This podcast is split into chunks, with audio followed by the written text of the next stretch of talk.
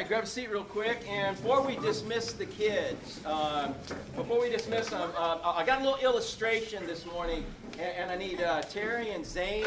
Uh, I heard football. Somebody put a meme out that said football's like 49 days away, uh, 50 days away. So we got a little football illustration here. This is my football team, okay, right here. And um, yeah, dude, it's like so. So we're ready to go. This is my team. Now, Sophie, can you pass that baby off real quick over to Emily, somebody here? And, and Sophie is now the other team. So you guys come on right over here. Uh, Zane, you, you guys are on this team. Sophie, you're over here. All right, Sophie, man, you are just a one-man wrecking crew. All right, little girl, can, can you show them your snarling face? Rah! Make them scared of you, all right? Come on, man. You said you were going to help me, right? Come on. Rah! All right, that's good enough. That's as close as it's going to come. Okay, so so in a minute. Now, what I need you to do is every time we line up, you got to scare these guys. You got to be like, all right? And uh, it'll all be good. All right, guys, come on. Let's go back to the huddle. The huddle is where everything happens, man. That's where it all begins. With no huddle, nothing. Else. This is where we draw the play, man. Come on back here. Okay, so guys, we're gonna. Oh, she's looking. We're gonna go like. Why you do this right here?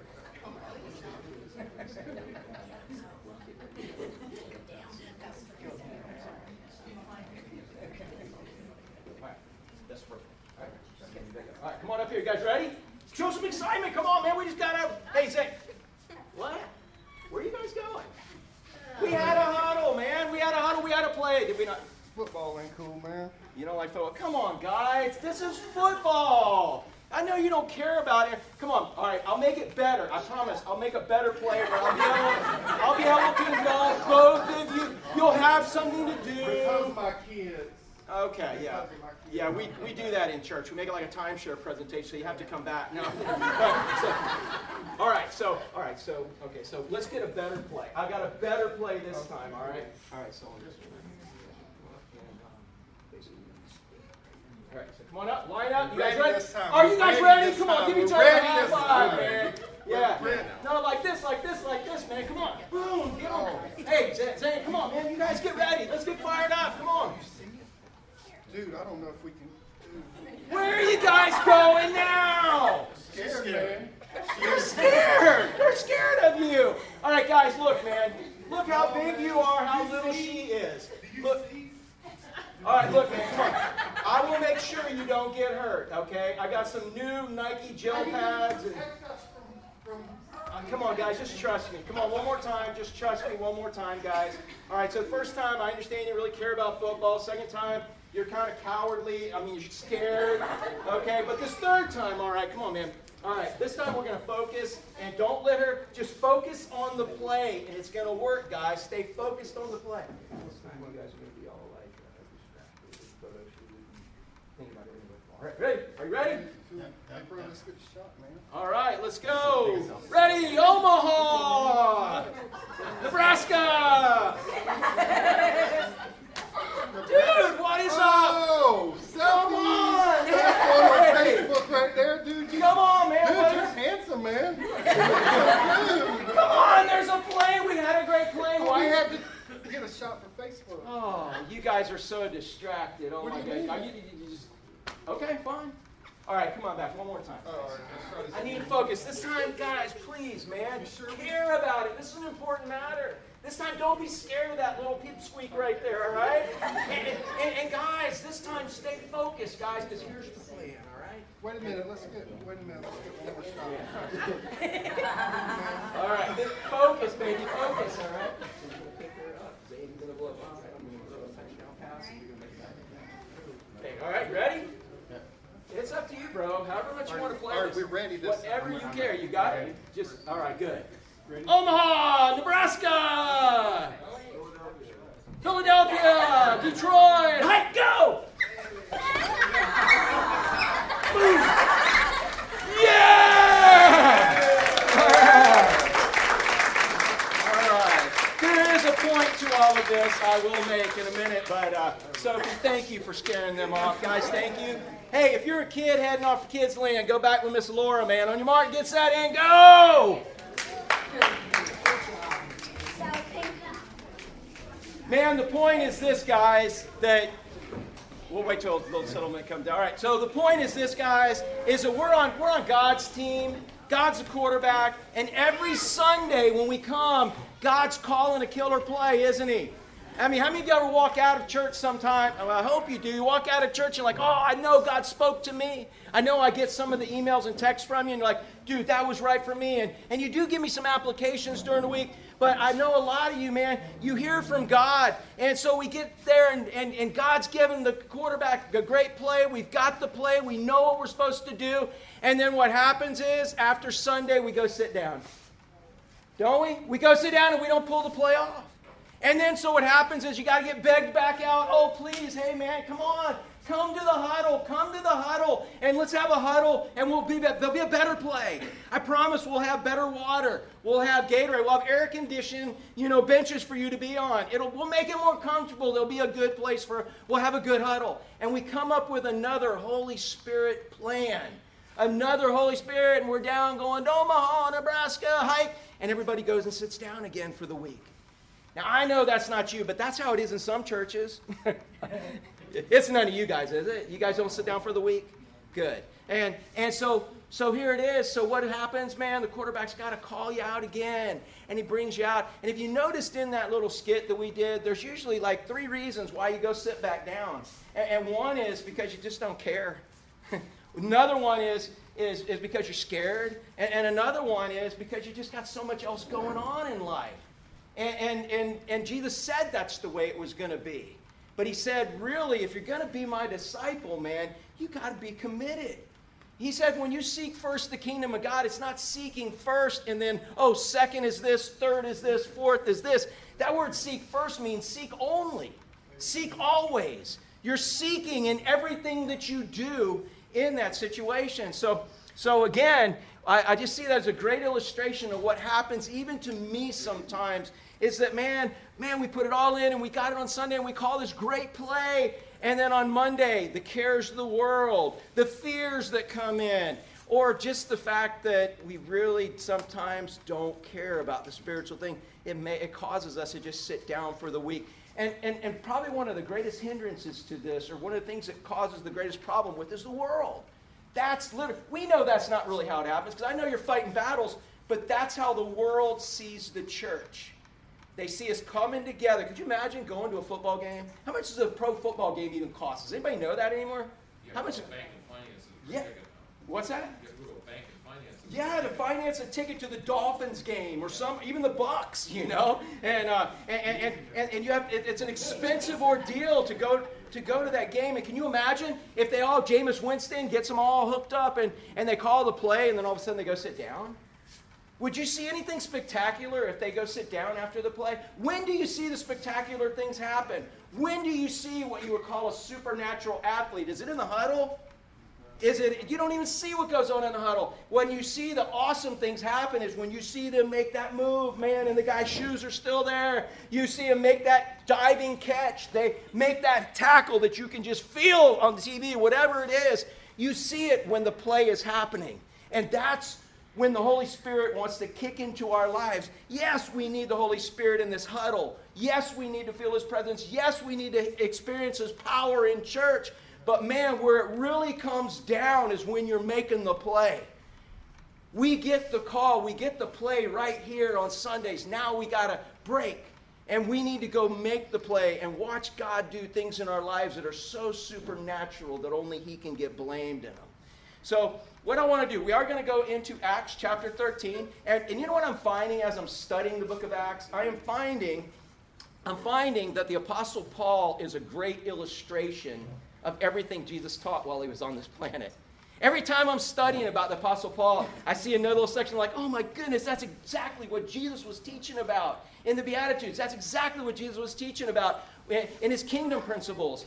And so, so that's what we're looking at today. And, and again, one, what the reasons guys sat down was because they were callous. They were, they just didn't care.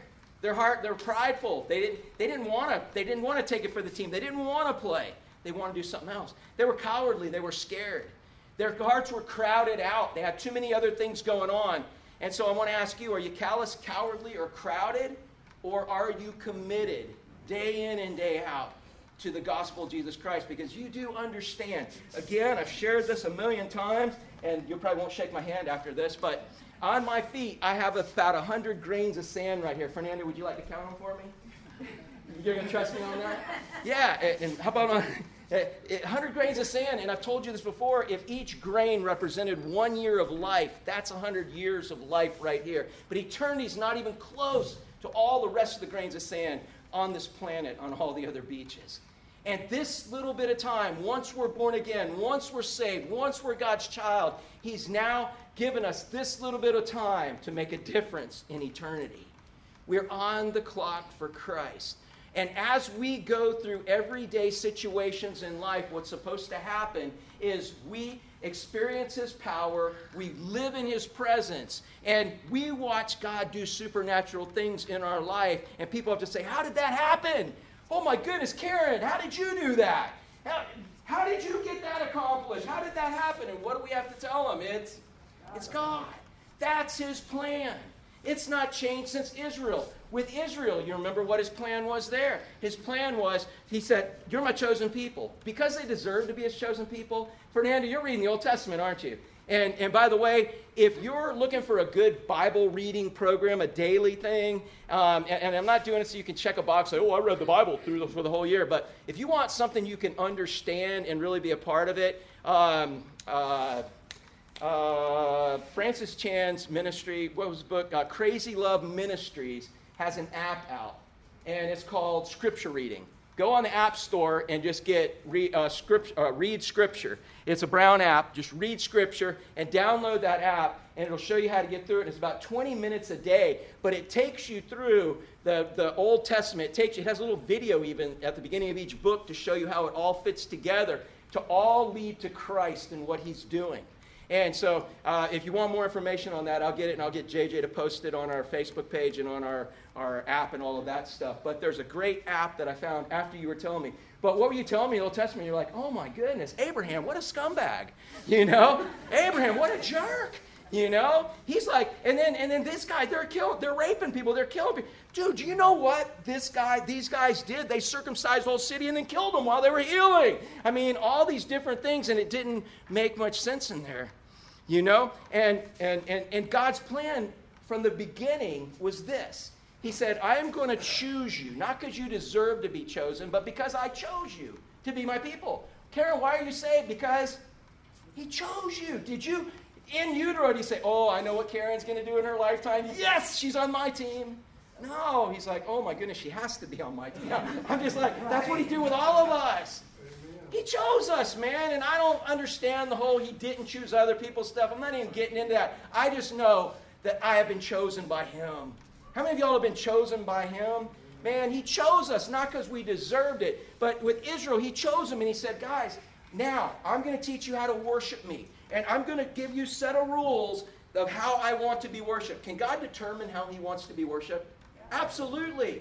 He is all powerful, almighty. He is the creator, the heaven, the, the God of the heavens and the earth. If anyone can choose what they want and how it's going to be done, it's God. And we need to give him that. And he said, Israel, here's how I want you to worship me. Here's how I want you to live. And if you live this way, you will not be able to comfortably live in any other society, period.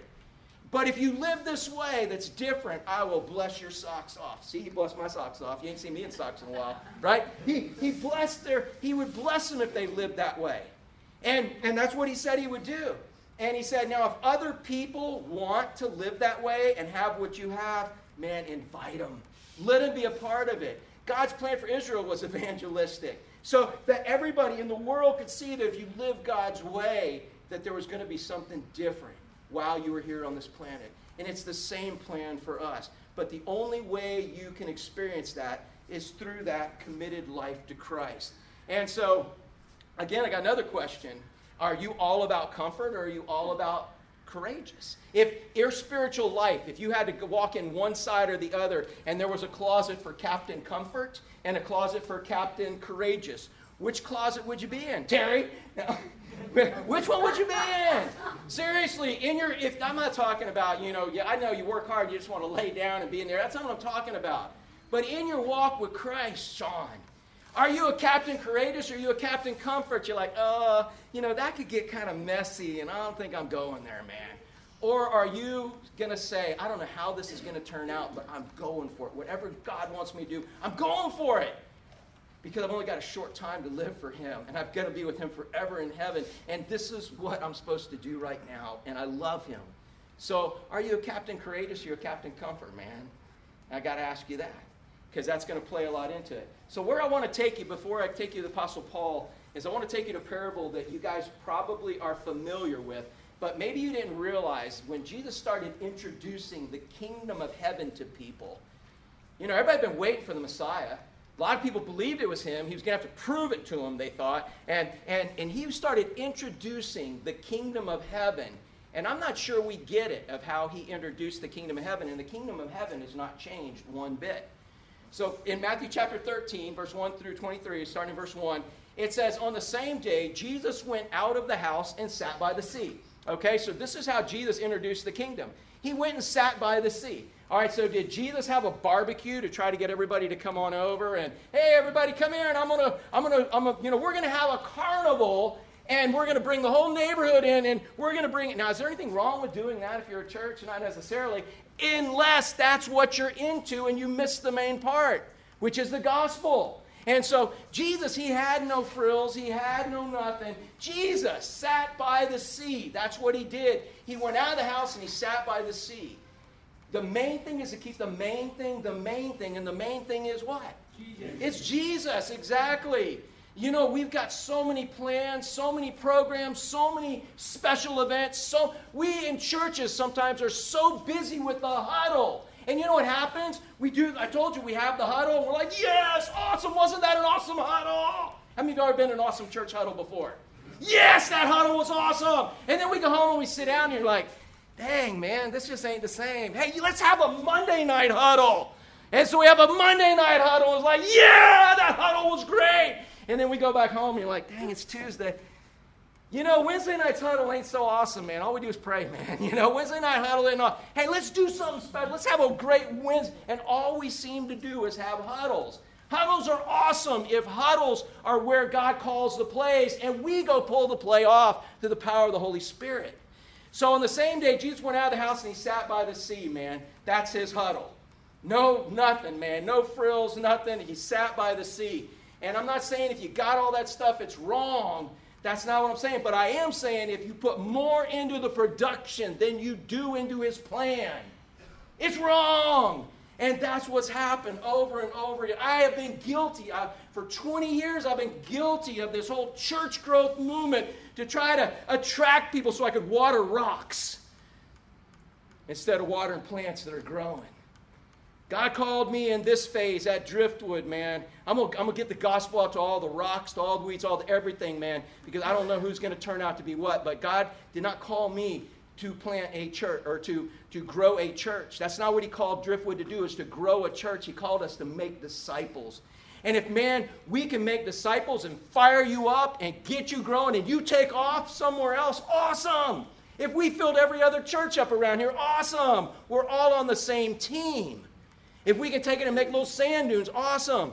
If, if a church grows, awesome. And this is awesome to see you guys. How many of y'all were in this room the very first time we ever were in this room? And there were eight of us, weren't there? So every time in the parking lot, we never know who's coming or what's happening. But every time I come here and I see more than eight, I'm like, yes, awesome. Again, don't get me wrong. Don't get me wrong, man. I love when there's people here, and you saw me in June when all you guys were gone. I'm like, I'd go home and be like, oh, God, are we supposed to quit? You know, that's my flesh. But I know we're supposed to make disciples. That's what Jesus was about. So listen to this story. He said, as he, oh, wait, go back again now. What was he doing? On the same day, he went out of the house, and what did he do? What was his plan? Sat by the sea. But look what happened. And this is what the Holy Spirit does. When the Holy Spirit said, this is what He does. Now, it doesn't have to be a great multitude, it can be one. But a great multi, great multitudes were gathered together to him, so that he got into the boat and he sat, and the whole multitude stood on shore. So let's just say this is it. You guys all came, and let's just now you got to use your imagination because think I'm Jesus, all right? Use your imagination. I take Peter and Andrew's brand new fishing boat out. That's really what happened here. And he got in the boat, and actually, wait, wait, this is backwards. You guys are supposed to stand. Go ahead and stand, real quick. Okay, stand, and now I'm sitting. Hey, dude, you guys want to do church this way? what do you think? How many of y'all vote to do it this way? How many of y'all say, no, dude, you should stand and we'll sit? All right, go ahead and grab a seat, man. But look what happened. That's what happened. You know, sometimes we're all about making this comfortable, make this appealing, make this sensitive, make this this. Jesus, I want you to see how raw the gospel is. Jesus wasn't trying to attract people with the donuts, even though that's a good idea, Terry. Donuts, I dinner, get you do anything for a donut, right? And, and, and donuts are good, but that's not what Jesus did. He said, Great multitudes were gathered together to him so that he could, he got into the boat, and the whole multitude stood by the shore. Then he spoke many things to them in parables, saying, Behold, a sower went out to sea. Now, how many of y'all ever you ever left a and you don't have to say whether it was this church or not, but how many of you ever left a church service saying, Dang, I just didn't get fed? Dang, I just didn't get, man, I, I, you almost felt it was a waste of time because, like, oh, I came and I didn't hear anything from God. Raise your hand, please. I've been there too. And, and, and you don't have to admit if it was here or not. That's all good. But how many of y'all ever prayed for the rapture while the preacher's speaking? you know what I'm saying? Yeah, and I know you guys have done that here, so. But you know what, dude? I'm preaching what God puts on my heart. He spoke many things to them, but I want you to listen to Jesus' message. All right? I really want you to see it because I think we've missed this. Jesus said, He got up. All right, so let's pretend Jesus come up to, Behold, a sower went out to sow. As he sowed, some seed fell by the wayside. The birds came and devoured them. Some fell on stony place where they did not have much earth. They immediately sprang up because they had no depth of earth.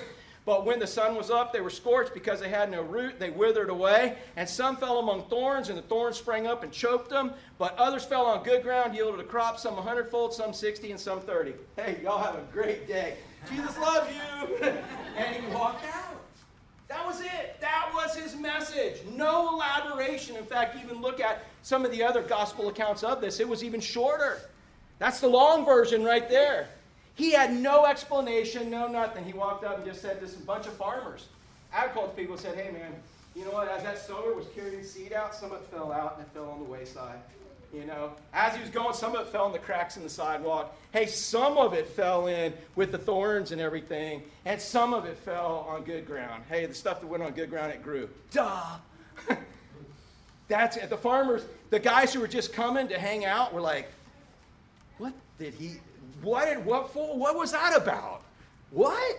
But the people who were seeking him, the people who believed he was the, the Messiah, the people who were looking for the kingdom and believed he had the keys to it, the people who really wanted to know were like, dude, what do you think he meant by that? What do you think this happened? What do you think? And they and, and even his disciples were that way. So look at this next response by his disciples. I want you to see his his, uh, his, his message wasn't very elaborate in this. So his disciples came to him later. Okay? And here's what his disciples said in modern language Jesus, dude, we had a crowd. We had a multitude of people. They all came. And you only have one chance to make a first impression, and you blew it. That's really what they're saying to him. All you did, you threw this out. Jesus told him about some seed falling. Why are you speaking to him in parables? Jesus, you're the Messiah, you know everything, but they aren't getting it. Give them a little elaboration. Feed them, Jesus. Explain this to them. And so, but in their words, disciples came and said, Why do you speak to them in parables? Why do you speak to them in a way they don't understand? Because let me ask you a question. If you heard that message from Jesus, would you understand if you were not a born again, if you weren't a believer, if you didn't have faith? You would hear, dude, okay, well, that's a little farming lesson for me. uh, I guess I'll make sure. Maybe I'm supposed to not spill seed as I'm walking. You know, maybe I'm supposed to make sure it all gets in the good ground. I don't know. What does it have to do with the kingdom? But let me ask you a question. Anybody who wanted to know what it had to do with the kingdom, could they ask him? And would he tell them? And it's the same thing today. Salvation doesn't go from your head to your heart, it goes from your heart to your head. And watch the rest of this in here. He answered and said to him, Because it's been given, that disciple said, Jesus, look, you blew it with them, but but why didn't you speak to them? Why didn't you elaborate? Why didn't you tell them a little more? he answered and said, Because it has been given to you to know the mysteries of the kingdom of heaven, but to them it's not been given. So let me ask you a question. How many of y'all understand spiritual things? Where'd you get that from? Where'd you get that from, Karen? Where'd you get it, John? Where'd you get it, Christy? Where, and when you walk away, who is it that make, makes sense to you? It, right. And, and so you have a desire to learn from God, a desire to follow Him. You, he, he talked about faith. He said, if you use it, what happens? All right, let's say, let's, let's go this way. If you don't use it, what happens? You lose it. We saw that all through the Gospel of Mark. If you don't use the faith He's given you, and you say, No, I think I'm going to keep it nice and tucked away in this little package right here, that's all the faith I need. and God's trying to add more. You're like, No, I'm not unscrewing the lid. I got as much as I need. I, I got my whole other world all comfortable, but here's my little package of faith. I'm good. This ought to be enough to get me into heaven. And by the way, Matthew chapter 7 says that's not going to be enough to get you into heaven because if you want to screw the lid on your faith and you don't want any more, there's a good chance you don't have the faith to be saved. You just got some nice, neat little religious package that you're counting on. That's why in Matthew 7, he starts putting people in lines, and the people going in the wrong line are, are like, Whoa, what? Jesus, didn't I preach in your church? Didn't I worship it? Didn't I heal? Didn't I prophesy? And he said, Yeah, but I never knew you. Be gone. Talking about going to hell. He said, I never knew you. That's the word gnosko. It means to have an experiential, personal relationship. How many of y'all know what it means? Have any of you heard people talk about to know somebody in the Bible sense? you know what that means? When you know somebody in the Bible sense, ooh, he knew her in the Bible sense. You know, that, that's an intimate, experiential relationship. That's that word gnosko. He said, man, you and I never had that, that personal, intimate relationship. In other words, he says, when you're saved, when you're born again, when you're going to heaven, you have, at some degree, you have that personal, intimate relationship with him. You love him. I'm not saying you don't go through times in your life where you backslide, you have like back and forth a little bit, but again, you love Him. You want to please Him. You have a thriving relationship with Him. And so he goes on and says, Because it's given you to know the mysteries of the kingdom of heaven, but to them it's not been given, at least not yet. For whoever has, to him, what, what does it say? To whoever ha- him, has what? More is going to be given. So if you want more Jesus, Susan, if you want more Jesus, man, can you get more Jesus? And, and so you want another little jar? You want to look like one of the paintball guys and have it all around you, man? I want to wrap myself. Dude, that's it, man. I just want one of the Jesus samurai suits, man. You know that if you want more Jesus, can you have more Jesus? Yes. But you gotta want it. And he gives you a little seed of faith. He gives you opportunities every day. But what happens is sometimes we're not Captain Courageous, we're Captain Comfortable. And we're like, oh man, this right here looks scary. I ain't going for it, so you don't get any more faith. In fact, look what he says to him more will be given, and he will have an abundance.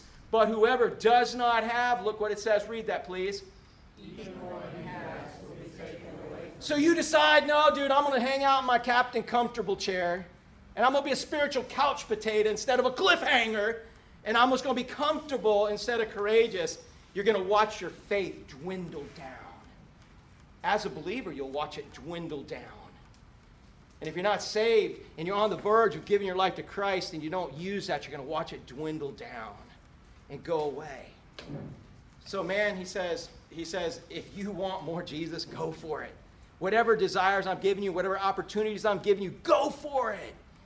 He said, man, it may not be comfortable, but it's going to be well worth it. And we'll talk more about that.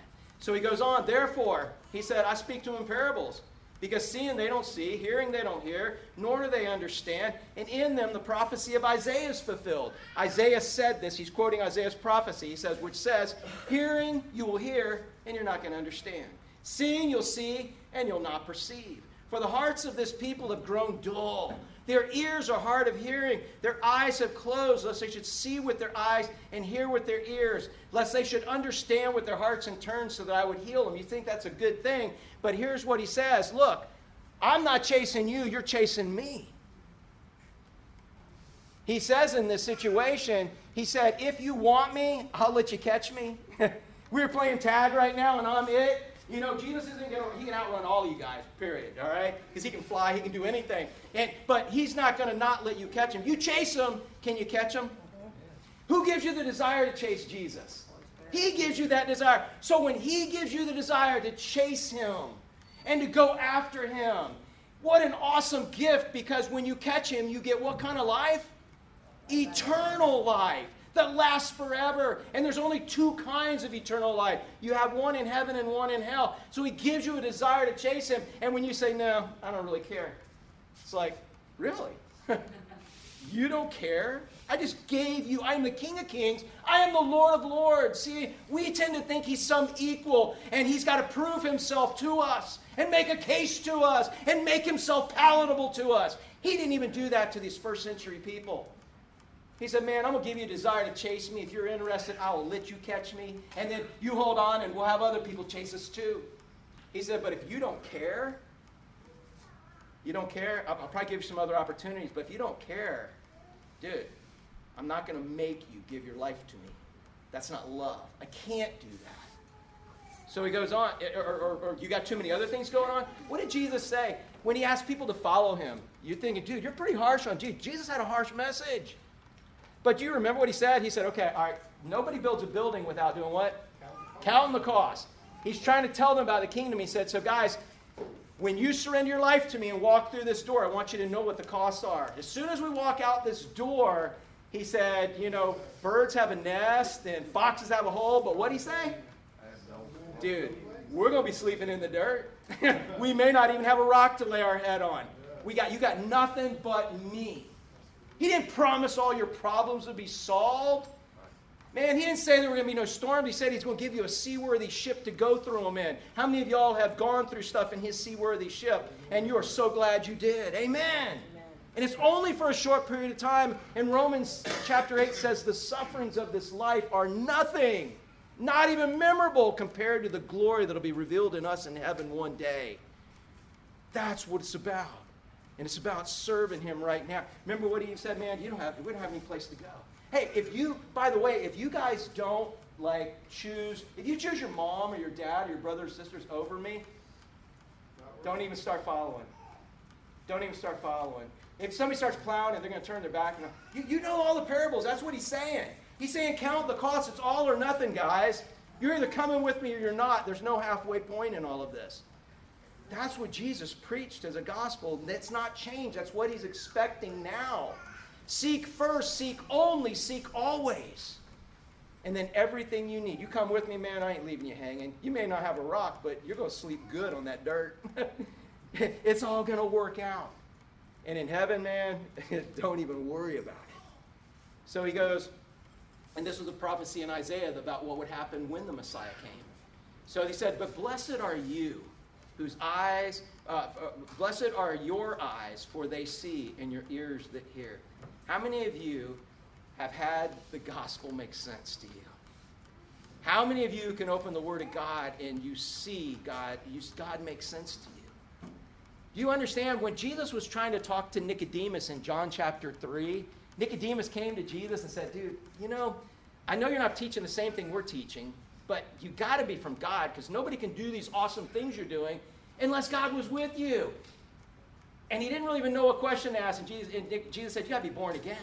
And Nicky says, What? Crawl back in my mom? No, no, no. That, I don't understand how I got to do all this. And he said, You know what? This desire that you're getting is from the Holy Spirit. He said, It's like the wind. You don't know when the wind's coming, and you don't know when the wind's leaving. But what do you know? You know when it's, you know when it's there. And so, if you have the desire to follow Christ, you have His presence, you have Him giving you a desire, man, know that desire from Him. And there's no guarantee that if you don't act on it, you're ever going to have it again. You might, but you don't know. So He said, that's what He's saying here. Blessed are your eyes, for they see. Man, do you know how fortunate you What if God, Zach, Zach, Josh, Josh, sorry, bro, I've got confused. Josh, man, did God give you the desire to to give your life to Jesus Christ? You know, if I killed you right now, say I became a psycho pastor and we just killed you before your dad got to me, it's like, do you know you'd be in heaven? You're worried about me doing that, you know, right? No, but, no, dude. But what if God never gave you that desire? If God never gave you that desire and you died, where would you be? For how long? So that's why he says, Blessed are you. Blessed in the biggest degree of blessed that he gave you that desire and your eyes were open and you could see. So I'm just saying, if your eyes are open and you can see, how dare you say to God, I don't care. I'm scared. I got too many other things to do. Don't be callous. Don't be cowardly. Don't be crowded, but be committed and realize what a privilege it is to have God speaking into your heart and opening your eyes so that you can have eternal life. He said, Blessed are your eyes, for they see, and your ears, because they hear. For assuredly, I say to you that many prophets, righteous men, desire to see what you see, and they didn't see it, to hear what you hear, and, and, they did, and, and you heard it, and they did not. So if you've heard from God, what a tremendous privilege that is. Don't ever take that for granted. And sometimes we might be like, oh, yeah, I don't care. He'll speak to me again later. Oh, yeah, God's been chasing me with this forever. God, would you, almost sometimes, would you leave me alone? I got it, I got it, I got it. But as soon as He leaves you alone and you lose the desire to do the right thing, are you ever going to do it? You can only do it when He's giving you that desire to. He said, man, don't you dare. That's when He talked about casting pearls to swine. You remember that in the scripture? He said, Given the gospel, this valuable, precious gift, to people who are going to trample on it and reject it and spurn it. He said that's like throwing beautiful pearls to pigs. And that's what he's getting ready to say. I'm not doing that. He said, but man, if you've got a desire to follow me and sell out to me too, it is worth it. And so he goes on. And he says, therefore, since you asked, I'll explain this parable to you. Remember the other people? He didn't explain it to them. He just said, yeah, dude, guy went out, seed fell out, blah, blah, blah. And they're like, oh, duh. God, what do you mean by that? These guys followed and said, what? Hey, so let me ask you a question. If you don't understand something, can you ask God? And, and let me ask you another question. Does God tell you immediately? Like, you know, do we send him a text? I'm like, dang, God didn't send my text back. it's been five minutes and I haven't heard back from him. I mean, this instant world we live in, isn't that what we expect sometimes? Just maybe God wants you to get on your face before him and spend all night before him. Or like James, old camel knees, man, and spend like 12, 14, 18 hours in prayer with Him. When's the last time you spent more than a couple of hours in prayer with Him? Man, this is what revival's built on. This is what the first century church had. This is what Jesus expected his followers to do. But we are crowded. How many of y'all say you got a crowded schedule? I don't have time to spend that much time with him. That's why this Bible app that I was getting, I've, I found it this, this Read Scripture Bible app 20 minutes. 20 minutes a day. And again, I'm not trying to minimize it. I'm just saying, for starters, dude, you got to do something. You can't lead people if you're not hearing eh, to, to follow him if you can't you're not hearing from him you can't lead people to follow him if you're not hearing from him hey check this out uh, somebody got a calculator on your phone real quick Somebody got a calculator? Come on, let's see who's fastest one on the phone. Right? You got it right there, bro? Okay, uh, 24 times 60. 24 times 60. One, uh, 1440. 1440. So let's just say right now, let's just say, Emily, if I was going to give you $1,440 every day, Ooh, how many of y'all would love to sign up for that program? $1,440 every single day. Now, what if the only stipulation was that you took 20 of those dollars and you bought me something every day? Would it be okay? How many of y'all would that be okay, or would that be like, no, dude, you're just asking too much right now? I, you still get to keep what, $1,420, right? Yeah. And, and, but but you have to make the commitment that every day you're going to spend 20 bucks on me and give it to me, right? How many of y'all would still be part of the deal? Anybody be part of that deal? You understand that God has given us 14, what was the number again? Yeah, how many? Say it again. 1,440 minutes a day. And all these, and, and if we would take that amount of time that we have in a day and just give him 20 minutes of it, would that be insurmountable? Would that be unreasonable? No, in fact, there's other generations, like the pilgrim generation, that say you're a heathen and you're, you're lost if you don't, oh, that's all you do. but in our culture that we have created, where we are crowded and we have so much to do and we've made it so busy, we can't even give God 20 minutes a day. I want to challenge you to do that. if you're not hearing from him, how can you be following? You know, it's no wonder that we call the play on Sunday and then we go sit back down. And then we come back next Sunday hoping it's a better play. And then you get tired of this huddle and go to another huddle because they call better plays there, or the Gatorade's better, the bench is air conditioned, or whatever. But it's not until we start running the plays that's the fun part of the game. And it's not until you start getting into God's word and hearing from Him that you're going to be able to start doing that. So he said, Therefore, hear the parable of the sower. If you ask me, ask me what it's about, I'll tell you, Jesus says. He said, When anybody hears the word of the kingdom and doesn't understand it, then the wicked one comes, snatches it away, and what was sown in his heart, this is he who has uh, received seed by the wayside. So he said, as a farmer's walking and seed's just falling out, and the farmer's not even trying to sow it right there, it just falls on concrete. And he said, and the birds come and they snatch it away. He said, that's like the person who's following me just to see the miracle. That's like the person who just followed me because they want to see what's going on. That's the person who's following me but has absolutely no intentions on giving me their life because they're already have given themselves their own life. They've got their life, and I'm not going to be able to interfere in that. That's the calloused heart. That's the prideful heart that says, I'm the boss. And if I've got anything that maybe fits in, we'll do it. But he says, so he said, that's the callous heart. Let me ask you a question. Is that person a born again believer? Is that person saved? No that person's not saved at all. And there's no fruit. That's what Jesus says. In John, he said, You're going to know me by the fruit. There's going to be fruit, you know? But look at verse 20. But he who received the seed on stony places, where it fell in the cracks in the sidewalk, this who hears the word and immediately receives it with joy. And I cannot tell you how many flashes in the spiritual pans I have seen in my days of pastoring where people receive the word and they're like, Yes, I'm on fire. Yes, I'm sold out. Yes, I'm doing this. But look what happens next. They receive it with joy, yet have no root in himself, but endures only for a while. Look at what it says For when tribulation or persecution arises because of the word, immediately they stumble and they give up. That's people like, yes, I love Jesus. In here, it's awesome. And they come to the huddle, and then God gives them an opportunity to run a play, and they start running the play, and they're like, I'm scared. I'm not going there. I'm not doing that. I'm not going to be a part. And, and, and so, is there any fruit produced there? So, is that person saved? Not according to the scripture. Jesus preached a hard gospel. We've softened it up.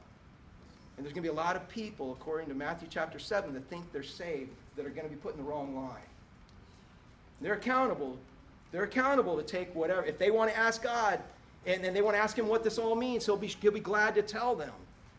But the fact is, is we've been preaching a lot of false gospel around. Oh, you got you you love Jesus, awesome. Let's baptize you, and then they never show up anywhere ever again. But they're counting on that thing. They're counting on this to, to make them saved. It's discipleship. It's walking with him. It's, it's, it's, it's following him all the days of your life. And is anybody here perfect in doing that? Steve, you perfect? Not even. Hey, is your husband perfect? Not even close. Is your wife perfect? Your wife perfect? Oh, yeah. There you go. Good answer. Guys, take note on that, right? But she knows she's not, right? Man, look what happens. This person's got a cowardly heart. First one had a callous heart. Next one's a cowardly heart because basically they're going to go until it's uncomfortable, until it's not comfortable for them to follow Christ anymore. Next verse, he said, Now, he who receives seed among the thorns, he's the one who hears the word. So here he is, he's spilling more seed, and it falls in, and it's among the weeds and thorns, and it's getting crowded out. He said, Who hears the word, but look at this the cares of this world. Hey, what are cares of this world? Help me out with some of these. Money. Uh, money? Okay, no, that's the next one. That, that is, you're right. That, that should encompass both of them, but we're going to, he especially addresses that one. What are some other cares of the world? My job. My family matters. What are some other cares of the world? Help me out. Peace. A crash car. A bank account that looks anemic. you know, it's got a hole in it. My bank account has a hole in it. I cannot patch it. Anybody can recognize? Yeah. What are other cares of the world? Help me out. Come on, man. What are cares of the world? What are some things that distract you? Sickness, Sickness, health, yeah. Health. What else? I said clothes. Clothes, yeah. There you go. How about hobbies? How about mini lobster season? How about hunting season, Jack? No, I'm just, dude, I am so proud of you. You came through hunting season this year, man. It's been awesome to watch God. That's how I can tell God's growing you, man, and watching God change your desires, but you're still getting them, aren't you? Man, what else? What else distracts us, man? Social media. Social. Oh, how about this one? Social media. God didn't. So God didn't really know about Facebook then, did he? No, I'm just saying. Oh, can you not get distracted? The cares. of How about political issues? Where the world's, the media's got us pitted against each other, and all we can think of about is opposing views, and get so mad our heads are getting ready to explode. Yeah. So look what happens, man. Those are people who receive the word and they're like, yes, I'm going to live for Jesus until you get on Facebook. I'm going to live Jesus until my car breaks down. I'm going to live for Jesus until all of a sudden it's lobster season. All of a sudden until this happens, this happens, this. And look at this the cares of the world. And what's the next part? The. Oh, I want you to read that all together. What's that D word? Of. Yeah, because he left out that word deceitfulness, look how I would say, and the riches. Man, the deceitfulness of riches. Man, riches, Proverbs says your money can fly away with wings like eagles. Anybody ever seen their money do that before? Boy, I know I have. When Emily's rear end fell out, oh, I got to check for you, bro. When Emily's rear end fell out, dude, it's like I'm watching all the money fall out through that, but it, God provided, you know? But the deceitfulness of riches, when now my life is completely about trying to take care of paying my bills when Jesus said, Don't worry about what you're going to wear. Don't worry about what you're going to eat. Don't worry about those are what people who those are what people who don't have me worry about all the time. That's what they spend their whole life on. He said, but instead, you, tell me what? Seek first, always, the kingdom of God and my righteousness, and everything you need will be added unto you. Now, will God make a way to you pay your bills? Absolutely. Will God make a way for you to have a job? Absolutely. Will God make a way for us to work? Out? Yes. But you'll be furthering his kingdom as you're working for him in the place where he has you in all of this.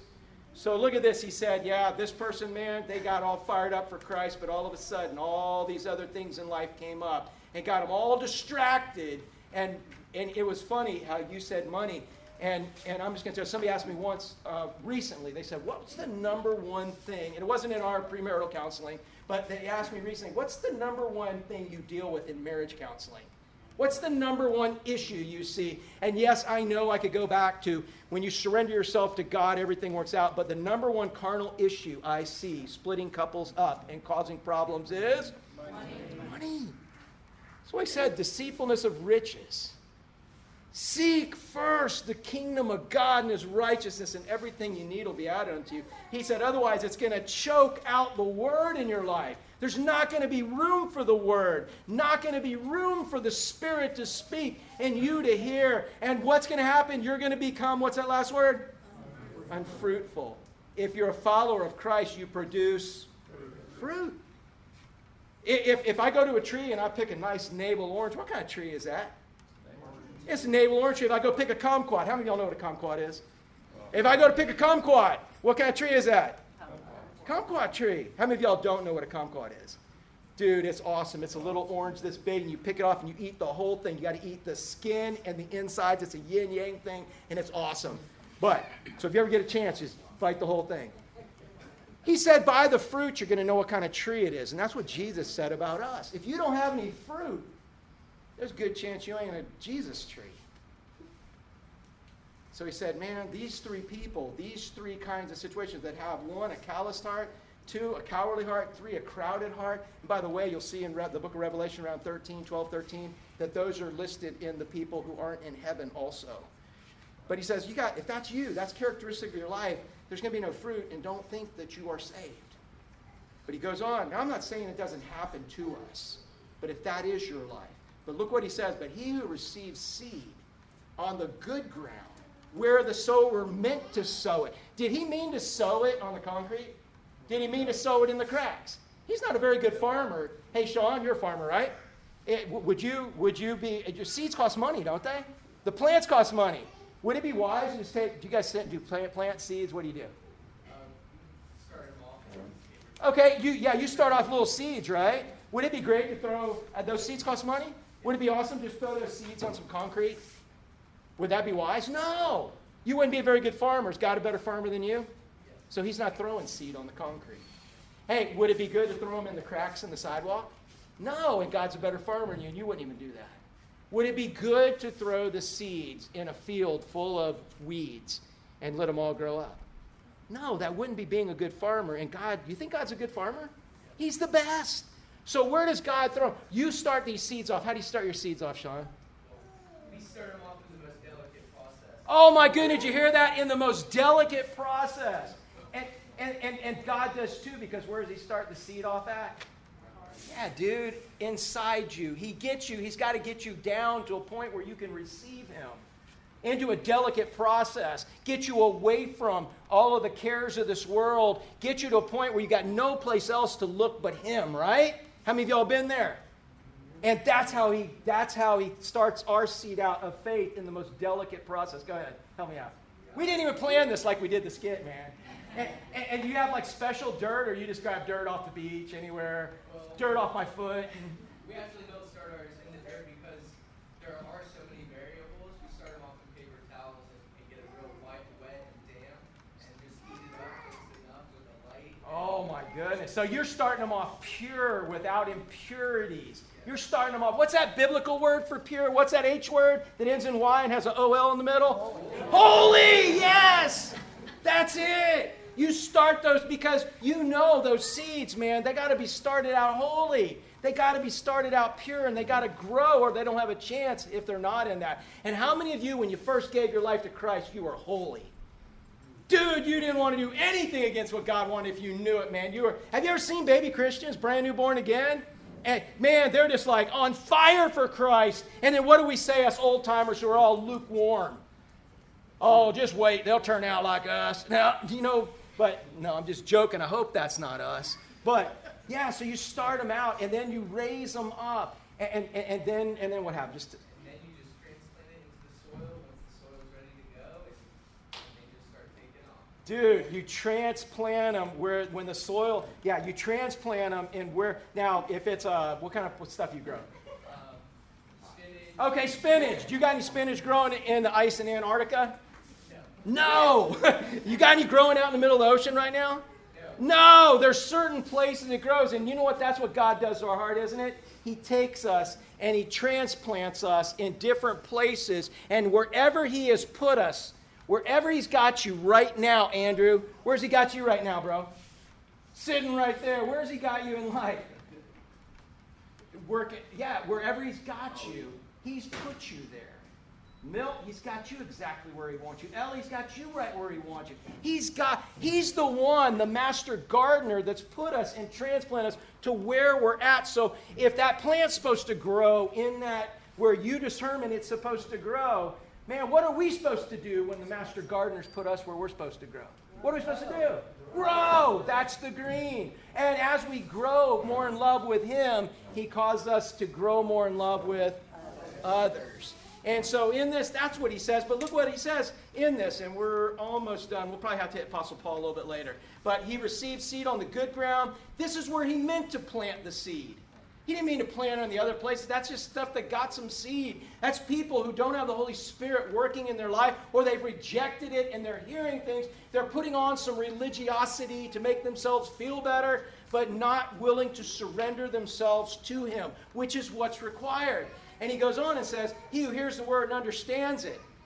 Look at that. The seed that's planted in the good ground, it's a person that hears the word and does what? Yeah. Did anybody else really understand it? And the other three? No. They didn't even receive it in that. Hey, Josh, your mom ever say, Did you hear me? All the time. What? i- i- does she think you need hearing aids? Do you, do you, yeah, she said that to you too, right? Zane, did you hear me? Does, does she think there's something physically wrong with your hearing? No. Why would? She, but then why would she ask such a silly question? Did you hear me? Because why would she ask you that? Because you heard her, but your actions didn't support the fact that you heard her. Because obviously, Amen. because obviously, as as the supreme authority over you, you would. How dare you hear what she said and not actually have actions to follow up with that? Isn't that what you're really saying? Like, dude, if you didn't do it, you didn't. Wait a minute. Yeah, those were working, but something messed up. And in the Hebrew, hear and obey are the same thing. And that's why, how many of y'all ever said, hey, did you hear me? right? Because I, I know you physically heard me, but your actions didn't follow up with what I asked you to do. Now, if God's asking you to do something, should our actions follow up with what He's asked us to do? Yeah. And so he says, man, he hear, they heard the word, they understood the word, and look what they indeed bear fruit. fruit. And look at this some hundredfold, some, and some. So are we all supposed to be like each other? Are we supposed to all supposed to have the same amount of fruit in our life? No. No. Should we get upset when somebody's got more fruit? When their church is bigger, their church is smaller. That person seems to have, you know, more stuff going on with God than me. And that if we're seeking first the kingdom of God and his righteousness, he's going to give us what he wants us to do.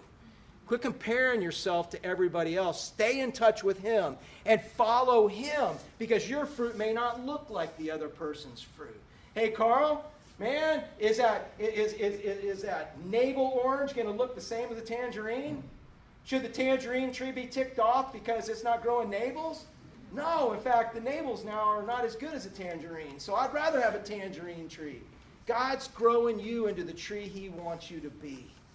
And know that it's all going to happen, but it comes down to you receiving the word. All right, guys, I know it is 11:03 and give me 3 minutes to knock this out because this is crucial. This is the explanation of this whole thing with Paul. We're now and uh, we've been in chapter 13. Um, Paul's first missionary journey. You remember they left Jerusalem, they went up to Antioch, they went down the river, they sailed over to Cyprus, they preached their way all the way across Cyprus on the west coast, and it was Paul, Barnabas, and um, who was the other dude? Wrote a book. John Mark, right, right. He Peter's assistant, but he wrote. He was Barnabas' cousin, and he wrote, and, and they went across and they sailed over there. All right, so they preached all the way across there. Now, when Paul and his party set sail from Paphos, they came to Perga and Pamphylia, and John, departing from them, returned to Jerusalem. But when they departed from Perga, they came to Antioch of Pisidia and went to the synagogue on the Sabbath day and sat down. And after reading the law and the prophets, the rulers of the synagogue sent them, saying, Men and brothers, if you have any word to exhort for the people, say on. Well, since I'm going to preach like Jesus, I'm, no, I'm just. Um, seriously, that's all I want to look at this super, super quick. So they're over on the west coast of Cyprus, and this is where Paul was. I want you to see Paul was sold out to Christ. Paul was not into com- comfort, Paul was into being Captain Courageous for Christ. And, and you're going to see that over and over. Paul is a classic example of what Christ said was going to be needed for salvation. So Paul and his party, what, do you, what were they called before? They were called Paul and Silas, or Paul and, uh, and Barnabas, right? And we knew John Mark was around. But now look at this new one. Paul, help me out with this, Paul wouldn't that make a good band if your name was Paul Tom, right? Paul and his party, man. Now they're looking at Paul being the leader in all of this. Paul and his party. So you see, as they preached all the way across Cyprus and, and they led that governor to Christ in the last part of the, the scripture, man, now it's Paul and his party. And they set sail from Paphos, which is on the west coast. Now, they came to Perga and Pamphylia. All right, if you have maps in your Bible, you might look at this later, but I'm going to tell you what they did. They left this coast and they sailed a little over 100 miles, which would be up to Jacksonville. So they were getting ready. Paul and Barnabas and John Mark were going to sail about 100 miles north. And so um, we don't know what it was like, if it was rough seas, good seas. Not, they, we just know they sailed. Sometimes we think just Paul got miraculously transported, planted. We read in the Bible, oh, he's here, he's there, and we assume he took a plane like we would, you know, or he got in his car and just drove to Walmart, dude. It's, no, man, these guys, they sailed 100 miles. How many of y'all ever sailed 100 miles? Okay. You ever, yeah. Have you had a good 100 miles, and have you had a bad 100 miles? Yeah, usually good, but have you had a bad 100 miles? How many of you ever got seasick before? yeah, dude, didn't even take 100 miles, did it? Okay, so we got John Mark, we got Paul, and we got and we've got uh, what's the other name? Barnabas, the son of encouragement, and they're sailing 100 miles. And so they're going up, and how many of y'all that would do you in sailing 100 miles? Anybody say no? I'm out. I'm done. I'm not a sailor. What about Bob? We could duct tape you to the mast going, I'm a sailor. Anybody remember that movie? All right, so they're sailing 100 miles up to Paphos. Then look at this. It says, Then they came to Pergia in Pamphylia. And John depart, uh, I'm sorry, from uh, Paphos to Pergia in Pamphylia. They got there. After this 100 mile journey of sailing, look what happens. John Mark, departing from them, returned to Jerusalem. John Mark, whatever happened, he says, I'm done. I'm done. I'm out of here. and I don't know if he got seasick. All right, so let's go back to the soils. One, he could have been basically, you know what? I'm not doing this. I'm not going on this like one-time party excursion wherever Paul wants to go. You know, I'm not going where he wants. I, am you know, I'm tired of this journey on all of this. And so he could have had a calloused heart. He could have been upset because his cousin Barnabas was no longer in charge. And now Paul was probably in charge because they are calling him Paul and his party now. And so he could have been upset and been callous. Said, "No, man, I'm done with this. I'm not going any further." Number two, he could have been scared because it could have been a rough hundred miles. It could have been, and he knew what the next part of the journey was going to be. Because look at this, when it goes on to say, after John Mark leaving them, look at this next verse. It says, But when they departed, oh, help me out here, John. You know the password, right? All right, but when they departed from Perga, they came to Antioch and Pisidia. Now, let's imagine we're in Jacksonville, and all of a sudden we're going to walk to Tallahassee.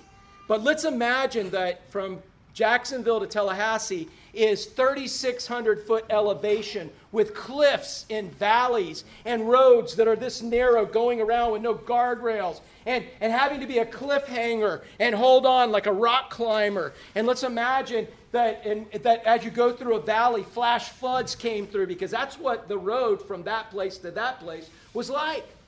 And not only that, but on the good places, there were robbers there to beat up and rob the, the guys who had been traveling that were already weary. But Paul was courageous and wanted to get there because he had a message to share. John Mark possibly was scared and he was done with this journey. And so, so in this, he could have been just scared, like the, like the second part of the seed. But by the same token, he may have had another agenda. He said, You know what? This is Paul and Barnabas' thing. I'm getting out of here. I got too much to do back in Jerusalem to follow this. For whatever reason, we don't know why he left. But the reason we do anything is one, we either have a calloused heart, we have a, help me out, we have a callous heart, we have a cowardly, cowardly heart, we have a crowded heart, or we have a committed heart. And, and I'm not throwing that out either. He could have had a committed heart, but I doubt it because in a couple of chapters we're going to see where Paul and Barnabas are going out again, and Barnabas is like, hey, let's take John Mark. And what does Paul say? Absolutely not, that little wuss bag. He's not going with me anywhere. And that is in the Eddie version. Yeah, he's not going with me anywhere ever again. But the cool thing about it, it created two missionary teams because Paul now took Silas out and Barnabas and Mark went out. And so God can even make good out, beauty out of ashes in that. But the bottom line is, I doubt that Mark left because the Holy Spirit of God told him to. I think he was scared, I think he was calloused, or he was crowded. He had one of those hearts in that. So, but what I want you to see is I want you to see Paul's heart. Because again, he sailed 100 miles to get to a place, only to have to walk uh, 200 miles to get to a, to a place, and only to walk another 100 miles through cliffs and mountains and treacherous terrain. And many people think because of what he wrote to the Galatians, he had malaria when he did this. Anybody here ever have malaria? No? Anybody seen anybody with malaria? Yeah, dude, malaria's bad junk. And they think, but what Paul wrote to the Galatians, because this area where they end up, Antioch of Pisidia, it's actually the area of, called Galatia. And it's where Paul planted the Galatian church. And so there's some stories that go along with that also we'll touch on later. But we think maybe this dude was sick. But he didn't let that stop him. He didn't let anything stop him from what God had planned for him. He was committed. And so it says in the last verse here, when they got there, he went into the synagogue on the Sabbath day. He sat down after reading the law and the prophets, which is what they did in the synagogue, they read scripture. Law and the prophets is the whole Old Testament, and they had passages they read. And then usually they would invite maybe some guest after they recited some things, they would invite a guest rabbi. Now, Paul, as far as they knew, he was trained by who was the guy?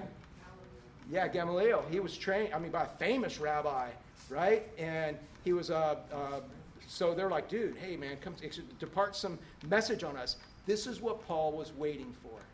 He was waiting for the opportunity to speak the truth to these people that needed to hear about Christ. And so he goes on and he says, Men and brethren, or they said, Men and brethren, if you have any word of exhortation for the people, say on. That's like saying, Pastor Eddie, do you have anything to say? well, as a matter of fact, I have traveled 300 miles through treacherous ter- terrain to be able to say this to you. So, Paul, man, after traveling 300 miles of dangerous area to get this out, what do you think he said when they said, Hey, you got something to say? oh, yeah. And I'm not going to tell you what he said. You'll have to come back next week for that. Um, and I don't have that next verse, man. Um, oh, so, anyways, Paul, yeah, next week, Paul's going to tell us what he had to say in this. But again, he just preaches Christ. So let me ask you a question. Here's where it all comes down to. Um, are you captain comfortable or are you captain courageous when it comes to your spiritual walk? If you think that the Holy Spirit's revealing to you that you're captain comfortable and your life is about your comfort, I want to challenge you to ask the Holy Spirit to show you. Is it because maybe I got a calloused heart? Maybe I own my life and I'm not willing to let anybody, including God, tell me what to do with it? Or is it because you're scared? You have a cowardly heart. And you're like, man, I, I, I just, you know what? I'm scared. Well, me too. And the Apostle Paul was, and Peter was. If you knew what was coming out on the other side, it wouldn't be faith. But you can trust God that all things work together for good to them who love God and are called according to his purpose. It's going to make you more like Christ. It's for your good and for his glory. And even if it's the worst thing in the world, it's going to be nothing compared to the glory that will be revealed in us in heaven one day. Or maybe you got a crowded heart. And honestly, I think that's where we're at in America right now. How many notifications do you think you're going to have to respond to that just came while I preached for the last three hours? you know? How many phone calls you're going to have to make? How many emails? How many of all that? Because that's the world we live in. Aren't you glad you're not standing and I'm sitting in a boat? and so ask God if maybe your life's just crowded and try to figure out how to get your priorities back in line. Here's my priorities that I strive for.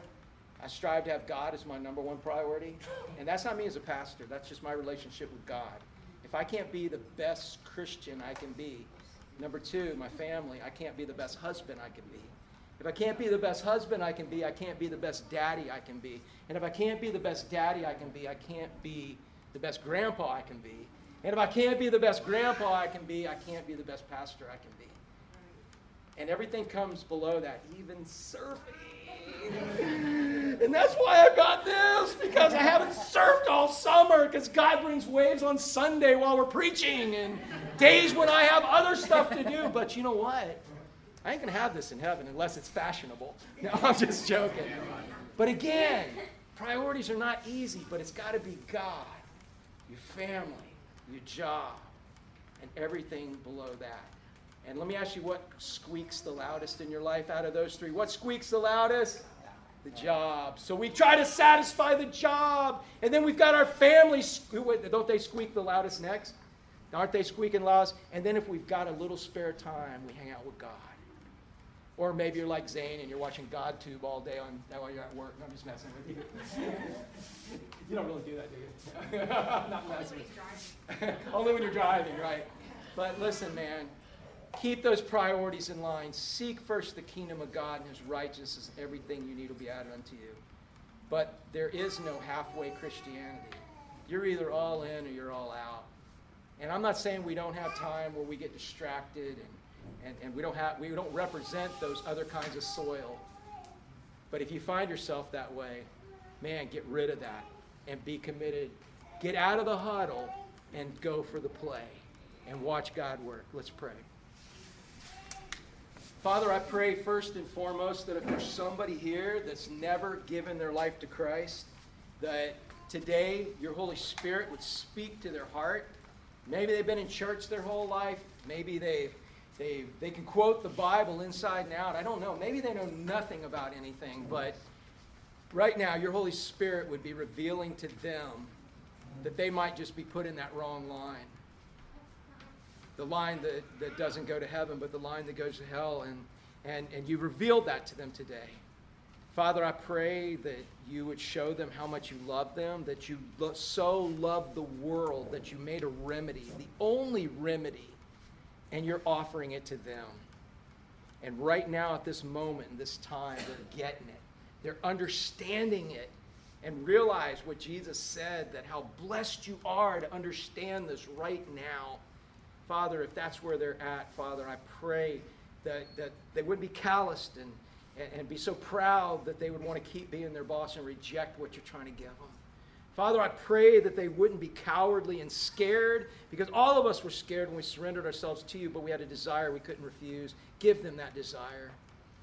And Father, I know they probably got a lot of questions as to, man, how's this going to work? How's this going to work? Father, I pray they would just surrender all they know about themselves to all they know about you and let you do the work, which is what you do. But help them realize what is going on right now and realize that this could be a once in a lifetime opportunity to surrender. It may not come again, it may, but they can't count on it. So, Father, if there's somebody who has that desire to really, truly become a disciple, I pray you give them a desire they can't refuse, and right now, from their heart to yours, they would just surrender it all. For us, Father, that know we got a home in heaven, know for sure when we die we're going to heaven, know we're only on the clock for you however long you keep us here. Father, we show us areas of our life where we're calloused and we're just not going to let you in. And will you keep working on those calloused areas? Will you soak them away and make them soft and rip them off and make them a blister and make them even an open wound, Father, so that we have to deal with it and we won't be callous towards you? Father, show us areas where we're scared and just give us more faith. Father, give us the ability just to follow you. And Father, show us areas where we're too crowded and help us find remedies according to your word and according to your wisdom as to how we can put things back in place again.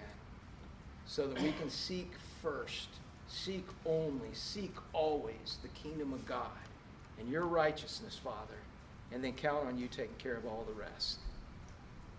Father, I so want Driftwood, and I so want all the churches in this, in, in this area, all the churches in this country to look like the New Testament church. Where, Father, our whole goal and our whole mission is to worship and follow you and bring others to you. And I just pray for these things in Jesus' name.